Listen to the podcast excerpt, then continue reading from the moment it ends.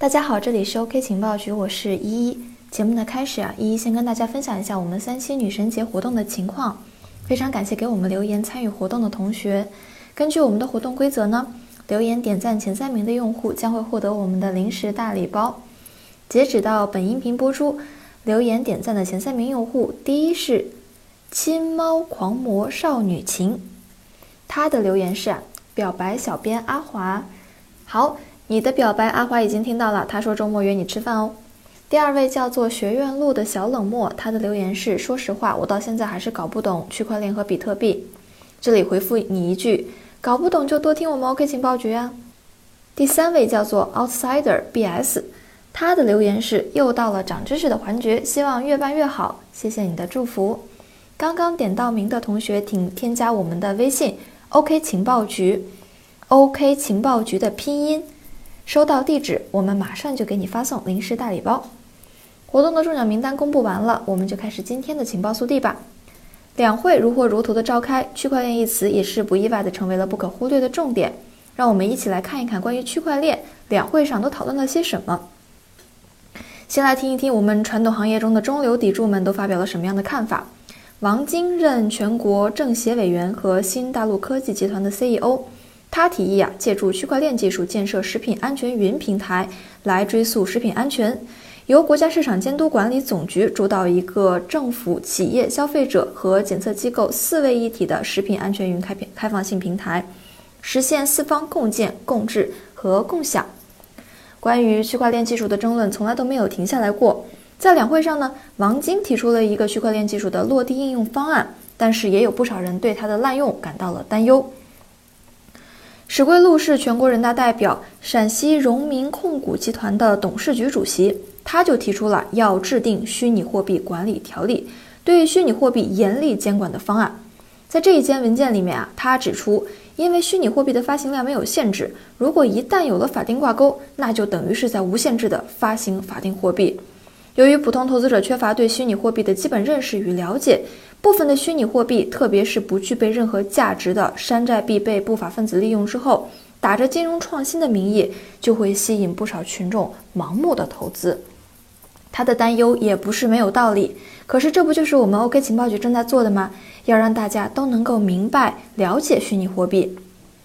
而这一则建议里啊，对虚拟货币的法律性质、还有传销危害、还有存在的漏洞等问题，都进行了具体的分析，面面俱到，一针见血。其实我们常说的政策大多都是指监管，没有合适的监管就没有健康的行业。对于区块链的副作用感到担忧的不只有他，还有张天任。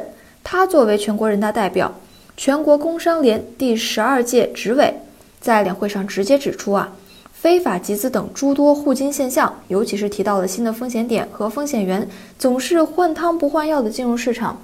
正在以什么现金贷呀、套路贷呀、ICO 啊、STO 等形式出现，过度借贷、暴力催收，还有超高的费率，还有侵犯个人隐私等等，都屡禁不止，应该要引起足够的重视。相比较以上老板们产生的担忧，互联网的各个大佬则是显示的乐观的多。在这个比较年轻的行业里啊，他们可能更加倾向于机会和创造。在两会中呢，我们也确实能够看到关于区块链落地应用的很多优秀提案。比如三六零集团的周鸿祎就提出把区块链编进字母歌，也就是 I M A B C D E，其实是这样，每个字母都有所指代，分别是 I O T 移动通讯、人工智能、区块链、云计算、大数据和边缘计算。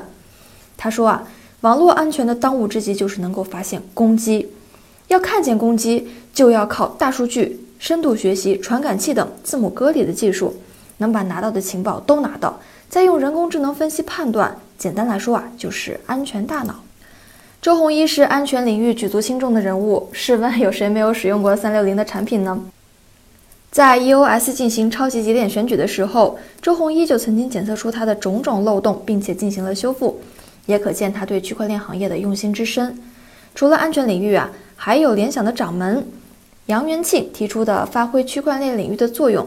还有小米公司的雷军提出的建议，区块链技术能够在医疗卫生行业得到落地应用等等的建议方案。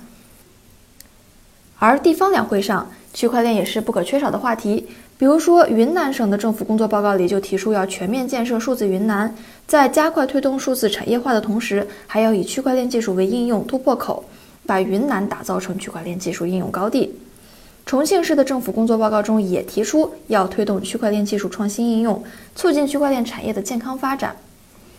在这次两会当中啊，四处都在提案区块链发展，这说明什么？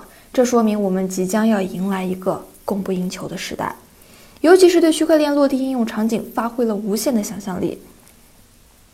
相比较二零一八年马化腾提出区块链很热，但我们并没有参与其中，也不考虑发币；还有周鸿祎说的区块链很热，但没有看到什么费用不可的地方等等，今年的气氛就要热烈许多了。区块链一定是未来的优势，因为在这个世界上最优秀的那一群人都在做它。当监管到位，行业健康发展，未来一定是不可限量的。看完了两会，我们转而看看最近炙手可热的传闻：脸书大战 USDT。其实事情是这样，据有关媒体报道，有内部人士称，Facebook 的区块链办公室在很多年前就已经成型了。这个神秘的部门甚至连自己的公司的员工都少有知晓，成为了潜伏着的特殊组织。最近，Facebook 宣称要发币，才将这个低调的部门挖了出来。还有人透露消息说，Facebook 根本就不像说的那样要做出一个社交币来。原话是这样啊，社交币有什么意思？需要的技术我们都有。Facebook 要做大的稳定币，稳定的价值是核心。而且公司里也一直传言，扎克伯格看 USDT 不爽很久了。我们这就来追溯一下起源，看看他们俩怎么就不共戴天了。二零零四年呢，马克扎克伯格刚从哈佛退学没多久，他就被校友，也就是 USDT 的创始人这兄弟俩。告上了法庭，说 Facebook 和马克扎克伯克盗用了他们的创意，并索要了高额的赔偿。然后这场官司就一直闹到了二零一一年。在二零零八年的二月，Facebook 以两千万美元和一部分股份为代价达成了和解协议之后，三月份伴随着 Facebook 股票价格的疯涨，这兄弟俩又提出了诉讼，声称自己在股票价格上被误导，要推翻这份和解协议，甚至因为此。他们拒绝支付律师事务所的费用，人家帮他们打赢了官司，他们却反咬一口说律师没有能够争取到自己应得的利益。这还有什么好说的？一开始的抄袭事件当中，其实创业途中的灵感相同的人啊，也是大有人在，比比皆是。凭什么就说人家是抄你的？谁抄谁的还不一定呢。从此梁子就结下了。而后 USDT 的创始人反反复复，更是令人生厌。要知道，合约签下之前，你怎么计较都不为过。不过，既然已经达成了共识，哪还有推翻的道理？有人说，这种令人无法尊重的行为，让小扎对这兄弟俩彻底失去了耐心。当时，由于公司利益问题，与小扎打官司的人其实并不只有这兄弟俩，还有一个名叫萨维林的 Facebook 全高管，甚至萨维林从小扎这里拿到了更高的赔偿。然而，现在小扎和萨维林之间能够和平共处。而对于明显能够获得更多利益的 USDT 集团，小扎却完全不搭理。这两个贪得无厌、朝三暮四的家伙，居然做了最需要信用的稳定币。至此看来，他们一直不公开、不透明自己的美元储备这一行为，确实是令人心惊胆战啊！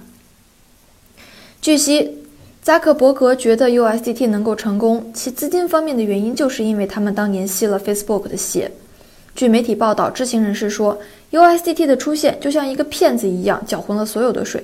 他说他有二十亿，他就有二十亿吗？USDT 存款的银行风险很大。关于 Tether 公司的财务审计一直都没有完全透明，但是大家不得不用 USDT。大公司在乎信誉，更重要的是他们不能一跑了之。在这一点上，Facebook 和华尔街是有共识的，因此这两者都是在推动区块链和通证合规性。而扎克伯格更是把重心调整到了稳定币上。Facebook 的技术其实更加令人信赖，而且它有社交优势。一旦时机到了，整合的系统就可以把 Facebook 的数字货币推广给二十七亿用户。加油吧，Facebook！USDT 稳定币垄断的地位应该让它结束了。我们来看下一则消息：门罗币本身被誉为匿名性最强的加密货币。我们来看看它的出身。其实一开始啊。比特币最大规模的流通就是通过暗网，因为比特币具有匿名性，加密算法把双方的交易都包裹得严严实实，能够轻松躲过银行和警方的追查。所以最开始，比特币是暗网上最主要的支付手段。但是随着比特币的价格水涨船高，比特币交易手续费高昂，处理速度过慢，这些弊端逐渐的显现了出来，山寨币就应运而生。但是呢，暗网又要求极强的安全性和匿名性，这时候门罗币就出现了。门罗币是字节币的分叉币，它在字节币的基础之上添加了环形签名和混淆地址等技术，来增加匿名性，达到隐藏交易金额和交易双方地址信息的目的。但是门罗币有一个弊端，就是它总是硬分叉，一言不合就硬分叉，一分叉就产生新币，实在是太不稳定了。去年六月份，门罗币因为门罗币假充值漏洞登上了新闻头条，引发了加密市场的关注。而近日，门罗币钱包软件存在漏洞，黑客或可利用该漏洞向该交易所存入虚假存款的消息又再一次引起了关注。自门罗币诞生以来，总能听到什么黑客劫持网络、劫持计算机服务器用于挖矿赚钱的负面消息。其实啊，黑客之所以这么青睐门罗币，主要还是看中了它完全匿名的特性，只是想要发挥环形加密技术的特长，确实还有很多问题有待解决。好了，今天的节目到这里就结束了。我是依依，这里是 OK 情报局。获得礼物的同学，请加我们的微信 OK 情报局全拼音，千万要记得哦。收到地址，我们就给你发送零食大礼包。我们下期再见，拜拜。